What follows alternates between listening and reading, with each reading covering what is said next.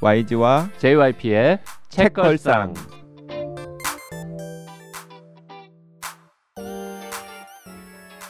책에 관한 걸쭉하고 상큼한 이야기 YG와 JYP의 책걸상이 찾아왔습니다. YG 강량구입니다. JYP 박재영입니다. 자 오늘 그리고 어, 특별 손님 한 분 모셨습니다. 네. 방송통신심의위원회 사무총장을 지내시고 네. 현재는 뭔가 아, 조용히 살고 계신 민경중 선생님 나오셨습니다. 어서 오십시오. 안녕하십니까. 네. 오랜만에 책걸상에 나오네요. 그렇죠. 한 지금 사, 3, 4년? 옛날에 트럼프 4, 5년? 대통령이 어 네. 맞아요, 막 맞아요. 됐을 때 네. 그 가지고 우리가 했잖아요. 그한 우리가- 4년 됐네. 우리가 책걸상 하면서 미국 대통령을 지금 세명 봤나요? 그런 그런 거 그런 사 거죠. 년이면 예. 5년 음. 아니 그때 제가 그 얘기했잖아요.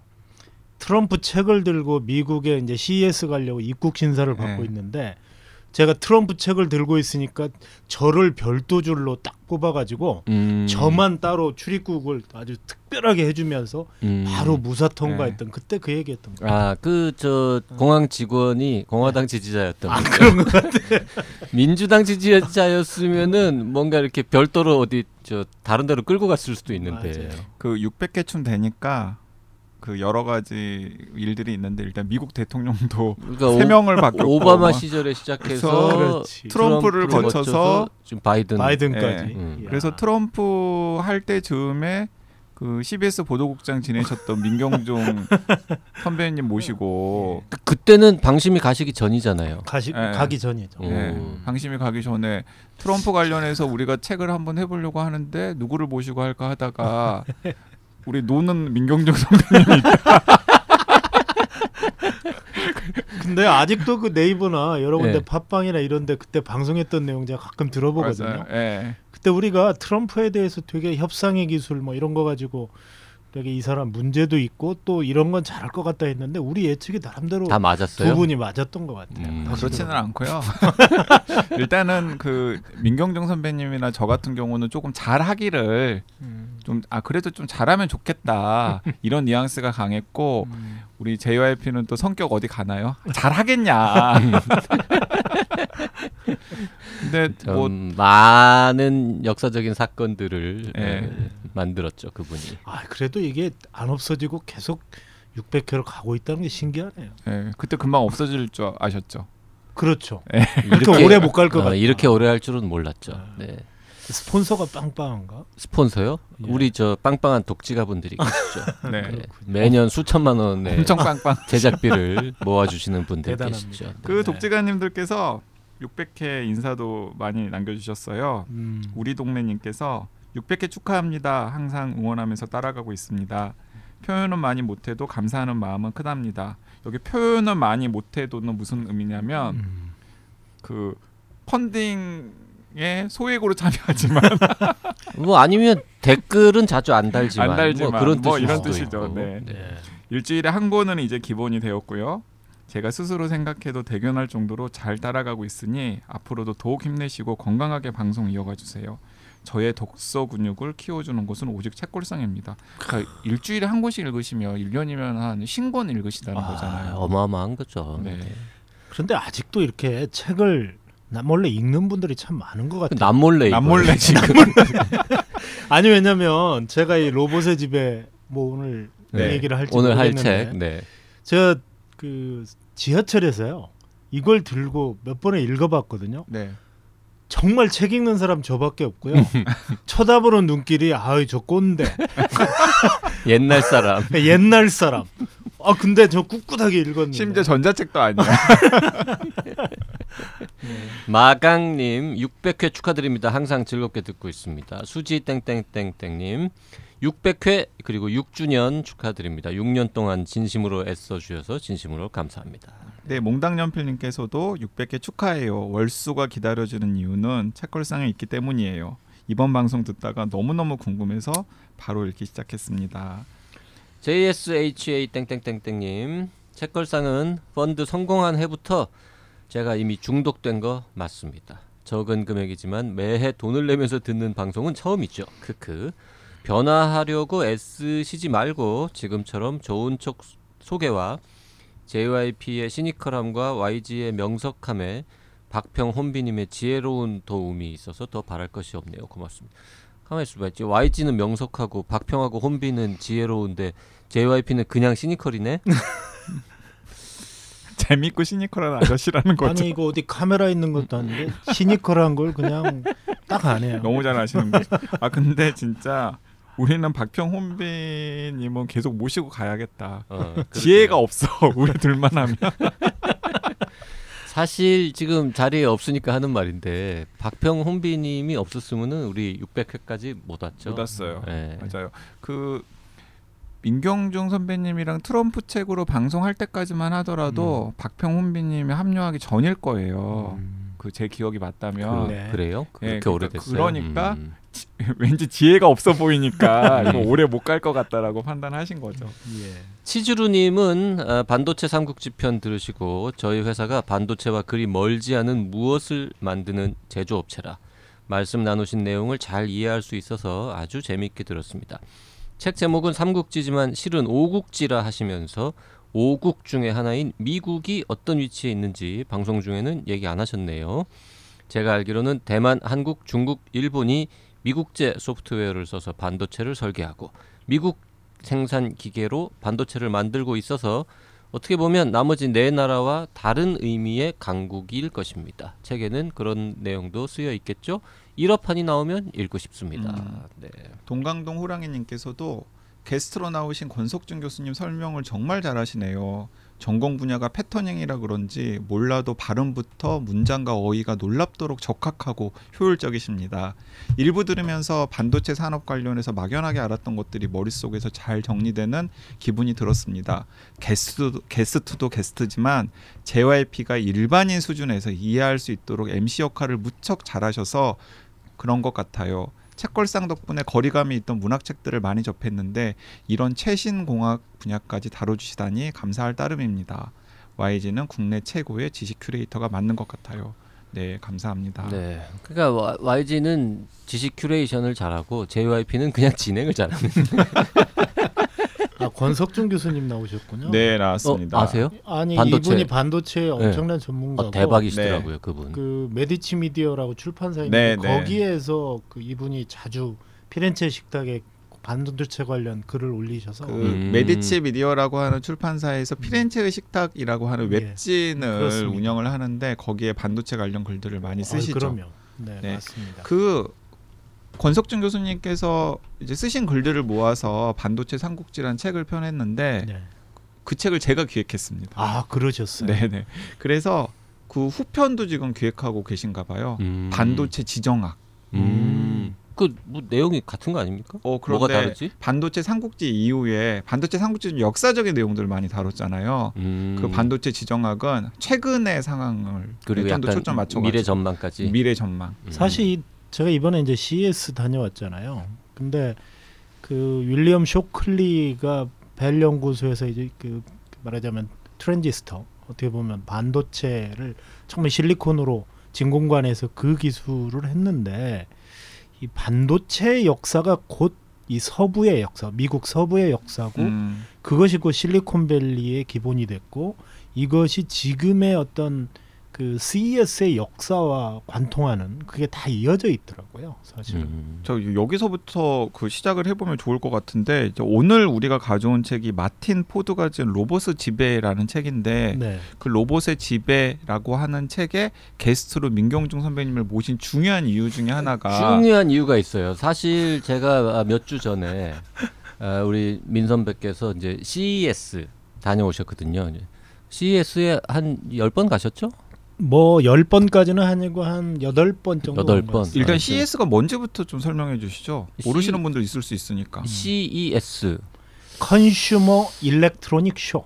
원래는 이제 소비자 가전 쇼. 바- 쇼 이런 건데 오. 전자 박람회. 그러니까 원래는 이제 최신 가전 제품 전시하는 행사였는데 그러니까 1967년에 제 1회 CES가 아, 그렇게 오래됐어요. 예, 뉴욕에서 열렸습니다. 아 오. 그때는 뉴욕이었군요. 그렇습니다. 그때는 음. 뉴욕이었는데 이유가 있습니다. 1967년 제1회 뉴욕에서 열릴 때는 약 100여 개 업체가 참여를 했고요.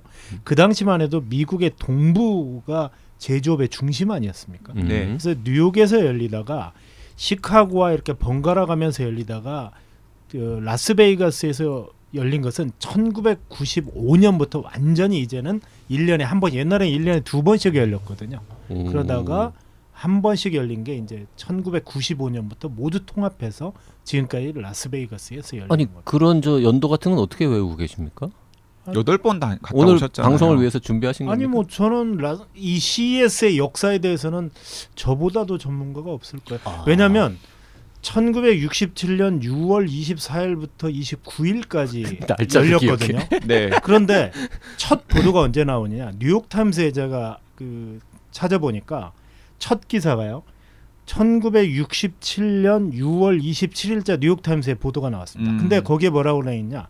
모두의 취향을 위한 어, 전시회. 음. 이렇게 하면서 첫 화면이 일본의 히다치 기업을 비롯한 일본 기업의 사진이 딱 박혔어요. 네. 그러면서 뭐라고 나왔냐? 미국의 가전 전자 시장을 점유하고 있는 일본 기업들 음. 이런 얘기를 쫙 그 헤드라인으로 썼는데 뭐냐면 바로 그때가 1967년이 어떤 해인 줄 아세요? 1969년 박정 주간 태어난 해 아니에요? 아, 네, 뭐 대략 그런데 67년에는 전 없었습니다. 네. 1969년에 아폴로 11호 달나라를 가잖아요. 네. 그러니까 1960년대 케네디 대통령이 하면서 New Frontier의 이 미소 간의 우주 경쟁, 우주 경쟁에 있어서 중요한 것은 바로 반도체라든가 여러 가지 그 수학, 물리 이런 거였잖아요. 네. 전자산업 이게 그러면서 이 굉장히 소형화되고 제품이 우주 기술 자체가 일반 가전 제품에 적용이 되면서 전자산업이 발달하고 소형 라디오, 트랜지스터, TV 뭐 이런 라디오나 TV 같은 게 나오면서 CES가 바로 그때 굉장히 제 1회 그 열린 이유가 바로 거기에 있는 겁니다. 음. 그러니까 그 무렵쯤에 이제 집집마다 뭐 라디오, TV, 그렇습니다. 뭐 냉장고 이런 가전, 가전 시장이 제품들이 좀 완전히 이제 커지고 하던 시점이겠죠 맞습니다. 아마. 음. 음. 그런데 그 저는 CES 궁금한 게 음. 그 CES를 그 선배님께서는 왜 그렇게 관심 가지고 계속 그 가신 거예요? 저분이 어 요새 지하철에서 막 책 보고 이런 옛날 사람 같지만 옛날부터 되게 얼리 어답터예요, 진짜. 음. 그래서 CES를 한국에서 가는 사람 별로 없을 때 옛날에 가신 거잖아요. 제가 사실 1987년 기자 생활을 시작했는데 네. 88년 올림픽 때 그 그 당시에는 노트북 컴퓨터라는 게 처음으로 이 세상에 나왔습니다. 도시바 다이나북 뭐 T1000 막 이런 네, 거. 네. 올림픽 때 우리나라 기자들은 전부 다 연락에 종이에다가 수첩에다 써가지고 전화로 기사를 불렀거든요. 음흠. 근데 외국 기자들은 뭔가 이렇게 간지나게 뭘 이렇게 딱 펴고 뭘 이렇게 타자기처럼 생긴 거에다 쳐서 보내는 거예요. 정, 음. 어 이게 뭐지? 그래서 외국 기자한테 물어봤더니 이게 노트북이라는 건데 음. 앞으로 이런 세상이 그래서 제가 88년에 그걸 보고 89년에 일본에 가서 그 다이나북이라는 그 노트북을 월급 60만 원일 때 185만 원 주고 사왔습니다. 정확히 말하면 워드 프로세서였었겠죠? 그 당시에는 아니에요? 컴퓨터입니다. 컴퓨터. 그 당시에. 하이텔이라는 게 이제 막 처음 나왔고요. 89년 PC 이제 그90 국산 네, 네, 노트북은 없던 없, 시절이고. 없죠. 네. 그 당시에 일본의 노트북이 수출용이 T1000이라는 이름으로 어, 수출이 됐었거든요. 그래서 그 노트북이 이제 도시바 그다음에 그 뭐 리브레또 막 이 소니 이런 음, 식으로 이제 음. 노트북들이 일본에서 계속 생산이 되면서 90년 나왔는데 중요한 거 한국 기자 중에 제가 개인 노트북을 처음으로 어, 소유했었고요. 음. 진짜 방금 말씀하신 다이나북이 도시바가 1988년 세계 최초로 출시한 예, 노트북 맞습니다. 컴퓨터 이름이래요. 네 맞습니다. 음. 어. 어, 제가 그걸 월급 60만 원일 때 185만 원 일단 주고 샀다고. 80년대 말에 우리나라 기자들 월급은 60만 원이었군요. 그래서 제가 당시에 중앙청 정치부 기자를 했는데 제가 9시 뉴스에 매일 나왔습니다. 오. 뭐냐? 한국 기자들은 전부 다 수첩에다 우리나라 기자들 다 쓰고 있는데 저 혼자 뭐 이렇게 타자기처럼 그걸 딱 노트북을 꺼내 갖고 치고 있으니까 아, 아, 카메라가 카메라들이 카메라가- 그림이 되는 거야. 어. 샷이. 그러니까 어, 항상 뭐 제 옆에 들고 와서 이렇게 카메라를 찍거든요. 괜찮다. 근데 어. 그 당시에 친구들이 9시 뉴스에 말은 안 나오고 그림만 네. 나온 거. 근데 친구들한테는 친구들은 약간 부러워하면서 약간 철없다고 생각했을 것 같아요. 왜냐하면 아니, 지금 재수 없다고 60만 생각하지 원, 아니? 그러니까 60만 원인데 180만 원짜리 노트북을 산 거잖아요. 185만 원. 185만 원. 그러면은 지금 기준으로 따지면 예를 들어서 기자 월급 300만 원으로 치면은 1000만 원짜리 노트북을 사는 거 친- 아니에요. 친구들이 뭐라고 한지 아세요? 친척들이 아니 너 기자 됐다더니 무슨 타자수를 하고 있더라. 아, 아. 타자 정략. 그때만 하더라도 기자는 이렇게 수첩에다가 막 끄적끄적 네, 끄적 길쭉한 하는 게 수첩에. 일반 음. 기자들한테 개인 노트북이 보편적으로 지급된 게 언제인 줄 아세요? 제가 88년, 89년이라고 그랬잖아요. 95년에 처음으로 개인 노트북들이 이제 음. 개인들에게 지급이 됐어요. 음. 회사에서, 회사에서. 사주기 시작한 게 근데 저는 개인적으로 18대를 노트북을 샀거든요. 그 뒤로도. 모두 아, 왜 회사에서 안 다이나북- 사줬어요? 다이나북, 다이나북 이후- 이후에 소니 U 뭐 101, U50, 왜냐하면 사실 뭐 저도 그런데 샤프 가만 있어요. 30한 5년 지나는 동안 18대 개인적으로. 그러니까 2년에 한 대씩 계속 샀다는 그렇습니다. 거네요. 회사에서 안 사줍니까? 회사에서 사준 건 사준 거고 저는 회사에 사준 거 후진 거 네, 사주잖아요. 그러니까 저도 한 그래서 번도 저는 무조건 회사에서 사주는 노트북을 써본 적이 없어요. 그래서 저는 샤프에서 나온 최초의 타블렛 PC를 98년에 샀었고요. 음. 최초의 컬러 노트북이 역시 그 샤프에서 나왔던 거 1995년 Glide Point 처음으로 나왔던 거 싱가포르 가가지고 제가 4,800달러를 당시에 카드 3개를 나눠가지고 샀었죠. 자, 자, 지금 우리는 아 원래 이제 저 옛날 사람 캐릭터는 JYP가 맡고 있는데 오늘 이제 더 옛날 사람 나오셔가지고 아, 그런데 어쨌든 옛날에 간에 신났던 얘기. 그러니까 1988년에 나온 세계 최초의 노트북을 지금 3개월치 돈으로 월급을 3개월치 털어서 월급을 털어서 산, 산 증인의 이야기를 지금 들은 거니까 이것만으로도 사실은 의미 있는 방송이네요 아니 오늘. 그러니까 노트북을 그렇게 일찍 사신 분이니 CES라고 뭔가 신기한 쇼가 있다더라. 그렇죠. 라는 그런 데도 얘기를 가는 듣고 이 오래 전에 사실 그뭐 여덟 번 가셨어도 이거 8년 연속으로 가신 게 아니잖아요. 이제 그렇습니다. 띄엄띄엄 갔으니까 사실은 훨씬 오래 전에 제가 솔직히 이 말씀 하나 드리고 싶은 게 제가 2000년 초반에 정통부라는 데가 있었잖아요. 정보통신. 네네네. 거기 출입 기자를 했어요. 지금 과학기술부랑 합쳐져 가지고. 과학기술 정보통신부 제가 베이징. 특파원 끝나고 98년에 아- 그 정통부 왔더니 전 라디오 기자였거든요. CBS. 그 당시에 CES에 기자들을 이렇게 데리고 갑니다. 음, 음. 업체들이 삼성이나 LG나. 좋 좋았을 때 기자들한테 좋았을 때. 당시에 제가 간사였는데 저를 라디오 기자라는 이유로 가고 싶었는데 안 데리고 가는 거야. 제 아. 차례인데도. 음. 그러면서 아, TV나 신문만 데려갔어요. 그렇죠. 오. 심지어는 제 차례인데도 나 거기 가고 싶다. 나 무지 얼리어댑터고 내가 야 어. 간사인데 왜 안 데려가냐. 아, 저 그거 여쭤보려고 그랬어요. 그러니까 왜냐하면은 계속 조직에서 보내줬을 것 같지는 않거든요. 아, 그, 그, 좀 하, 네. 얘기 아니 그래서 당시에 삼성에 제 차례인데 안 데리고 가는 거야. 이유가 뭔지 아세요? 라디오 방송이기 때문에 이것도 지금 라디오나 마찬가지인데 네. 뭘 보여줄 수가 없는데 음. 제품을 뭔가 보여줄 수 없는데 신문이나 왜 신문은 사진이나 음. 아니면 TV는 카메라로 쫙 찍어서 하지만 라디오는 없잖아. 제가 그때 무슨 맘 먹은지 아세요? 인터넷 신문을 만들어야겠다.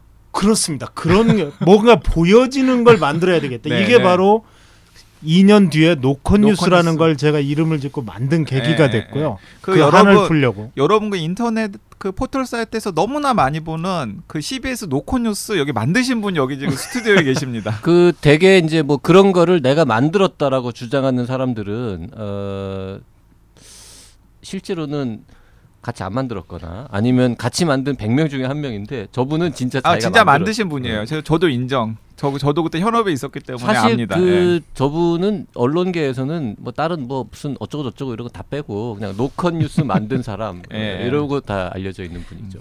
김현정의 뉴스쇼도 제가 기획. 김현정의 뉴, 뉴스쇼도 만드신 분이긴 한데 근데 어쨌든 김- 김현정 PD 만들- 이야기는 다르던데. 아니 그러니까 봐봐. 아니 그러니까 봐봐. 같이 만들었다고. 그 송근필 최소한 PD하고 어, 같이. 같이 만들었다. 네, 같이. 왜냐하면 김현정 앵커를 제가 뽑았으니까. 예. 근데 두 번째는요. 삼성 그 뒤로 어떻게 했습니까? 제가 기자 생활하면서 저 자식들하고는 내가 삼성의 돈을 받거나 삼성의 도움을 받는 일은 절대 없을 것이다. 네.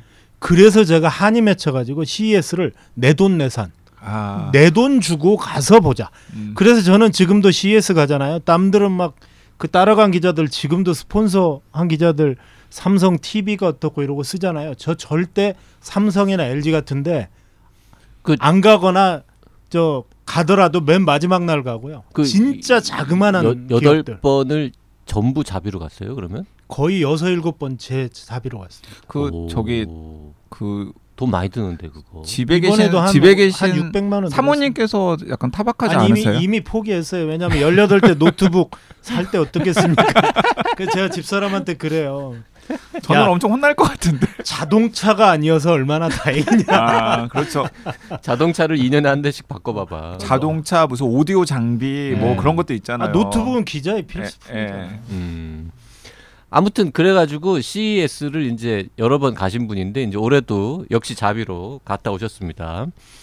그래서 갔다 오신 다음에 이제 같이 밥을 먹는데 이제 어 그날 CES에서 있었던 일들을 얘기하시면서 무슨 행사에 야, 마틴 포드라고 하는 놈이 재밌는 놈이 있던데 내가 그 사람이랑 옆에서 밥을 먹었다 뭐 이런 얘기를 이제 하시는 거예요. 그러면서 마틴 포드가 누구냐 뭐 이런 거에 대한 이제 썰을 쫙 푸시려고 시동을 막 걸고 빌드업을 하고 계신데 왜냐 제가 왜냐하면 너는 모르, 모르지. 그러니까 니네 거기 있는 사람 다 모를 거라고 생각하고 아, 마틴 포드라고 니네는 모르지만 이런 거- 멋진 놈이 있는데 내가 걔랑 같이 밥을 먹었어 이 얘기를 하려고 빌드업을 막 하는 거예요. 그때 내가 이제 초를 딱 쳤죠.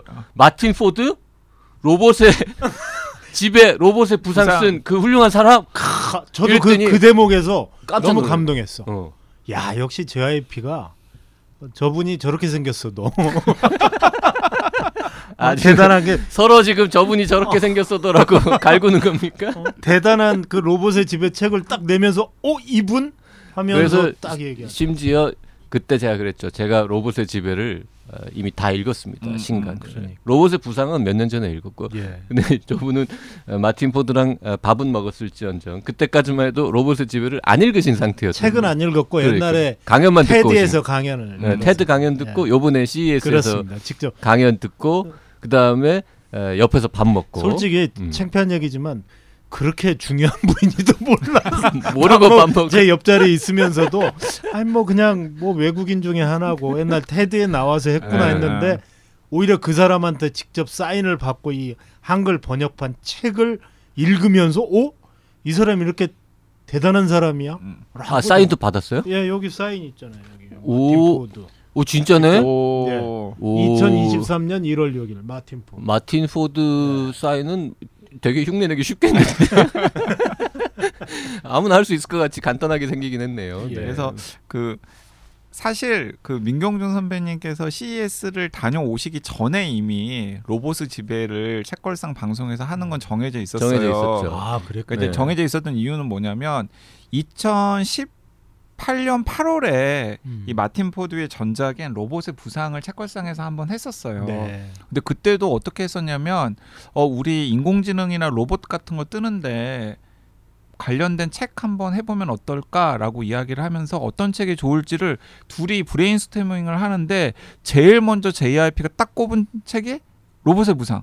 음. 저도 제일 먼저 꼽은 책이 로봇의 부상. 음. 왜냐하면 마틴 포드의 로봇의 부상이 당시까지 나온 로봇, 인공지능, 뭐 그리고 인간의 삶과 상 어떤 상호작용을 할지에 대해서 특히 일자리에 초점을 맞춰가지고 가장 잘 정리된 책인 것 같더라고요. 그런데 딱 서로 상의도 안 했는데 JYP도 바로 아 마틴 포드의 로봇의 부상하자. 아. 저도 어, 어 로봇의 부상 좋았어요. 그래서 로봇의 부상을 그때 소개를 했었고요. 아, 우리는- 굉장히 앞서갔네. 우리는 굉장히 믿고 보는 저자거든요. 네. 그래서 음. 다음 책이 나오면 우리 무조건 본다 이런 느낌의 저자. 최근에 또 이야기를 했는데 이제 저는 그 작년 9월에 이 로봇의 지배라고 하는 새 책이 우리나라에 번역돼서 나오자마자 음. 바로 저는 이제 챙겨서 읽었고 그 JYP는 그때 바빴는지 책이 나왔는지를 몰랐던 몰랐어요. 거예요. 네. 그러다가 연말에 뭐 그 새로운 시즌에서는 어떤 책들을 소개를 할까 좀 다양한 책들을 해보자라고 음. 이야기를 하면서 로봇이나 인공지능 관련해서는 최근에 재밌는 책 없어? 라고 했더니 아 마틴 포드 새 책 나왔는데 모르셨어요? 어. 라고 이야기를 하면서 이제 로봇의 지배를 읽고 방송을 하기로 했고 게스트는 누구를 부를까 막 음. 이게 상의하던. 참에 게스트를 부를 만한 사람이 마땅치 않거든요. 근데 그러는데 마틴 포드랑 밥 먹었던 사람이 있는 거야. 뭐 저자랑 밥 먹은 사람 있으면 게스트로 모셔야지. 지금 대한민국에 마틴 포드랑 밥 먹은 사람 몇 명이나 되겠어요. 마틴 포드의 이 강연을 현장에서 들어본 사람 몇 명이나 되겠어요. 예. 그러니까 이제 오늘 모신 거죠. 음. 네. 지난번에 로봇의 부상은 누구랑 했어요? 모르겠어요. 기억 안 나요. 그때 아마 써니랑 했, 하지 않았을까? 아, 모르겠어요. 아니면 네. 뭐그 양지훈 양지훈 변호사 독변? 했나? 뭐. 네. 그 로봇의 지배라고 하는 어, 마틴 포드의 책으로 오늘 방송을 이제 이번 주에 할 건데 뭐 이제 1부는 벌, 벌써 시간 다 지나가지 않았습니까? 우리 옛날 얘기 하느라고. 일단 결론을 먼저 말씀드리면 로봇의 부상을 재미있게 읽으셨던 분들 아, 반드시 요거 다시 읽어야 됩니다. 음. 사실 저만 해도 아 로봇의 부상 나온 지 지금 기껏해야 뭐 한 5년 됐는데 5년. 네. 그 사이에 뭐 얼마나 많이 바뀌었겠어. 책이 그냥 때 됐으니까 이 베스트셀러 저자가 이제 좀 돈 좀 벌려고 비슷한 내용으로 또 썼나 보다 뭐 이런 의심을 약간은 했걸랑요. 근데 딱 읽어봤더니 완전히 어, 바뀌었죠. 완전 딴 책이에요. 네. 5년 전의 책하고는 또 다른 이야기고 5년 전의 책이 로봇을 어, 걸고 들어가서 주로 이제 일자리 얘기를 하는 책이었다면 음. 이 책은 로봇을 걸고 들어가지만 사실은 인공지능이라는 화두에 음. 천착한 음. 훌륭한 책이다. 요 말씀 드리고 싶고 그럼 로봇의 부상을 안 읽으신 분들은 어떻게 되느냐? 그냥 로봇의 부상 부상을 그냥 안 건너뛰고, 읽으셔도 어. 돼요. 건너뛰고 그냥 요거만 읽어도 돼요. 음. 네. 그 말씀까지 전 드리고 예, 이제 마치겠습니다. 또할 말이 없습니다.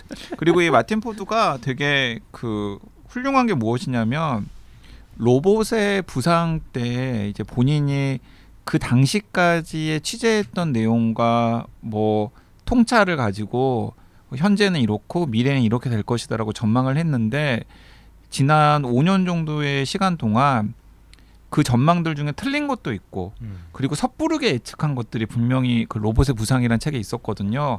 그걸 이 로봇의 지배라고 하는 새 책에서 다 교정을 음. 한 것도 굉장히 훌륭하고요.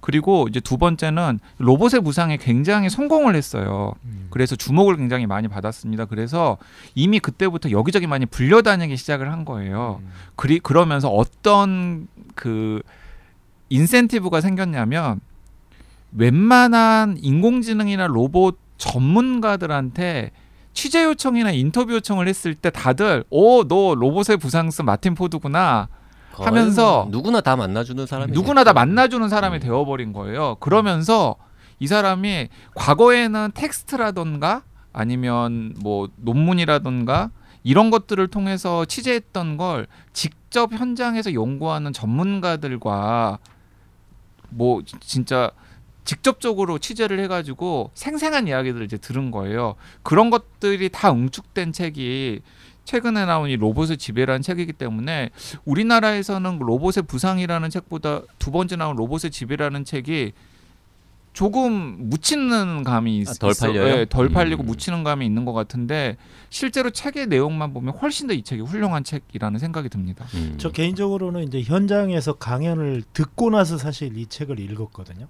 근데 그 결론적으로 얘기하면 아, 이 사람이 컴퓨터 공학을 전공하고 상당히 소프트웨어나 뭐 이런 전문가인데도 불구하고 이 책이 아주 쉽게 그리고 핵심을 아주 전달력 자체가 너무 네, 책이 네. 쉽게 그러면서도 깊이도 있으면서 쉽게 쓴 그 기술. 그래서 왜 그런가 했더니요. 여기 뭐 저자 양력에도 나오지만 미국은 반드시 이과적 공부를 해도 결국은 MBA 경영대학원에서 꼭 음.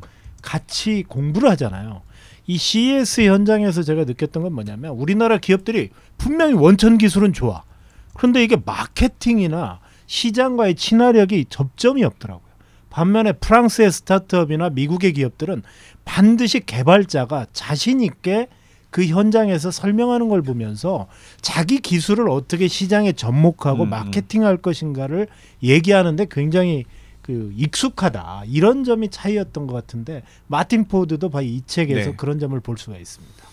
마틴 포드는 이제 원래 대학에서는 컴퓨터 공학을 전공했고 음. UCLA에서 MBA를 했는데 이분은 뭐 제가 만나본 적은 없지만 말도 잘하고 글도 잘 쓰는 맞습니다. 음. 예, 그런 사람인 것 같아요. 뭐저 기고는 뭐 뉴욕 타임즈, 포천, 포브스, 워싱턴 포스트, 하버드 비즈니스 리뷰, 가디언 뭐 음. 이런 A급 매체들에 쭉 글을 썼고 CNN, NPR 등등, CNBC 등등 수많은 라디오와 TV 프로그램에도 출연했는데 아니 전 테드 안 봐서 그런데 강연도 잘합니까 진짜? 아 강연도 강연 잘하고요. 잘해요. 어. 강연도 잘해요? 어, YG는 어떻게 알아요? 저도 TED, TED 봤죠. 봤어요? 아그 300만 명 중에 한 명입니까? 아, 저도 테드 볼 수 있습니다. 아니 그리고 제가 여기 들고 왔지만 그 사람의 이 프리젠테이션 PPT 자료를 가져왔는데요. 어떤 기교나 이런 게 아. 전혀 없는, 없죠. 없는데도 예. 불구하고 예. 저처럼 영어 못하는 사람도 이 프리젠테이션과 이 사람이 얘기하는 것이 쏙쏙 귀에 들어올 또 정도. 원래 진짜 A급 강연자들은 슬라이드가 단순하죠. 예 맞습니다. 네. 그런 그리고, 것 같아요. 그리고 그이 마틴 포드가 또 굉장히 그 재주가 있는 사람인 게 뭐냐면 로봇의 부상 낸 다음에 로봇의 부상과 로봇 지배 사이에 책이 한 권 더 있어요. 아 그래요? AI 마인드라고 하는 책이 음. 있어요. 근데 그 책은 인공지능 전문가들 인터뷰한 책이에요. 어, 그 한글판 있어요, 그것도? 한글판 있어요. 그 책도 오. 원래 제목이 원래 제목은 Architecture of Intelligence인데 음. 그걸 이제 한국에서는 AI 마인드라고 하는 이름으로 번역이 되어서 나왔는데 그 좀 아까웠던 거예요. 왜냐하면 음. 로봇의 부상 이후에 진짜 인공지능판에서 실제로 어떤 일이 벌어지는지를 이제 궁금하잖아요. 음. 그래서 아까 말씀드렸던 것처럼 본인이 컨택하면 다, 어, 너 마틴 포드야? 음. 내가 만나줄게. 뭐 이렇게 된, 사, 된 거죠. 그래서 이 사람 저 사람이랑 만나가지고 막 뭐 대화를 정리를 하다 보니까, 오, 이거 이것만을 묶어서도 지금 인공지능 판에서 무슨 일이 벌어지는지를 사람들한테 전달하는 책을 낼 수 있겠네. 그래서 그 Architecture of Intelligence라고 하는 우리나라에서는 AI 마인드라고 번역된 책을 냈고 근데 그 책은 아무래도 인터뷰집이니까 좀 정리가 안 된 듯한 느낌이 있는데 그것까지를 모은 다음에 코로나 시작했을 때막 여러 가지 자료들이나 이런 걸로 또 정리를 해가지고 종합한 게이 로봇의 지배라는 책이어서 제가 생각하기에는 앞에 있는 두 권 안 읽고 음. 그냥 로봇의 지배만 읽어도 음. 마틴 포드가 지금 무슨 생각을 하고 있고 그와 만난 여러 전문가들이 어떤 식견을 가지고 있는지를 한 권으로 정리할 수 있겠다라는 생각이 들더라고요. 음. 그 이제 로봇의 지배라고 원제는 이제 Rule of the Robot 이렇게 되어 있는데 이거는 이제 전작의 인기를 좀 묻어가기 위해서 네네. 예, 전작이 이제 Rise of the Robot 음. 예, 로봇의 부상이었으니까 뭐 단어 하나만 살짝 바꾼 건데 이게 그 사실은 로봇의 지배 이 책만 보면은 아주 딱 어울리는 제목은 사실 아니지 아니에요, 않습니까? 맞아요. 예. 음, 맞습니다. 오히려 로봇의 지배라고 과장하는 사람들은 현실을 좀 알아야 해. 음. 이런 뉘앙스가 오히려 더 강하죠. 사실 로봇이라고 하면 흔히 우리는 그 어떤 형상화된 어떤 물체, 그러니까 우리 인간과 닮은 어떤 이런 로봇을 생각하는데 사실 이 책에서 얘기하는 건 로봇을 움직이는 어떤 체계, 플랫폼 음. 이것이 바로 인공지능 아니냐. 그렇기 때문에 그 AI의 핵심적인 부분들을 사실 얘기해서 정확하게 얘기하면 로봇에 관한 책이라기보다는 아까. 말씀하신 것처럼 인공지능, 인공지능. 그걸 움직이는 체제 네, 그리고 인공지능이 앞으로 어떻게 작동할 것인가 우리 삶에 있어서 그래서 오히려 부제가 이 책의 내용을 좀 더 정확하게 음. 설명하고 있는데요. 부제를 그냥 한국어로 번역하면 인공지능은 어떻게 모든 것을 바꿔놓을까? 음. 음, 뭐 이런, 바꿔 놓았나라고 뭐. 한글을 제목은 붙여놨고요. 네, 이런 영어로는 부제인데 How Artificial Intelligence Will Transform Everything. 예. 음. 음. 그러니까 그게 이 책의 내용을 훨씬 더 잘 설명하는 거죠. 맞습니다. 네.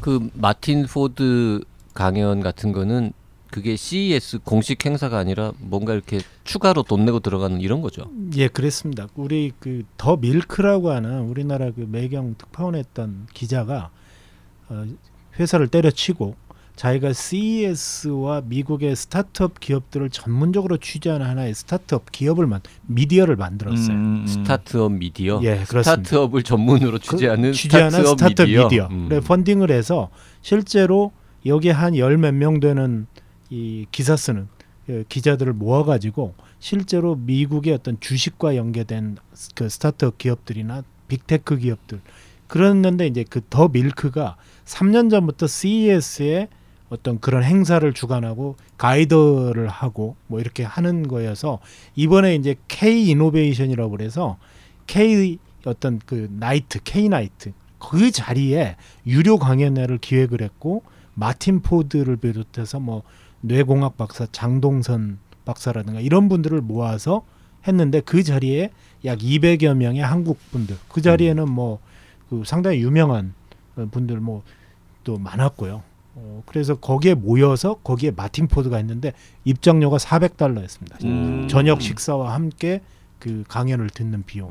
그런데도 그 자리에 어, 정부 기관에서 온 사람들도 있지만 정말 자발적으로 온 사람들, 대학생도 있고요. 음. 기업체 뭐 주성 엔지니어링 회장, 무슨 뭐 그다음에 그 삼성전자의 뭐 이런 사람들, 은행 정말 각계각층의 사람들이 자발적으로 자기 돈을 내고 오, 는 그런 자리였습니다. 음.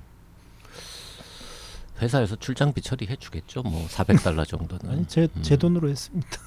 아니 이제 그 다른 기업에서 오신 분들 같은 경우에는 그 CES에 가서 그 사실 뭐 영어도 잘 안 되고 이런 분들이 그냥 와서 그냥 수박 겉핥기로 오 구경하고 이렇게 오 이러고는 그냥 가는 분들도 사실 좀 있잖아요. 음.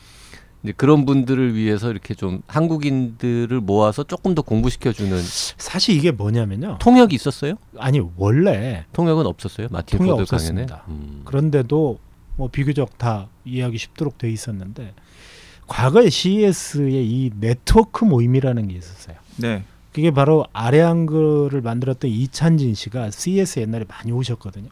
그래가지고 어느 날 트위터나 페이스북에다가 자 하- 어느 한국 식당에 혹시 저녁 약속 없으신 분이 모여서 음. 이게 전시장이 너무 방대하니 음. 각자가 보고 들은 바를 서로 공유합시다라고 10여 년 전에 그런 아. 모임을 했어요. 아. 그런데 저는 그 현장에 계속 저도 갔거든요. 네. 그러다가 야 이걸 좀 체계적으로 한번 모아서 뭔가 비즈니스적으로 해봐도 괜찮겠다.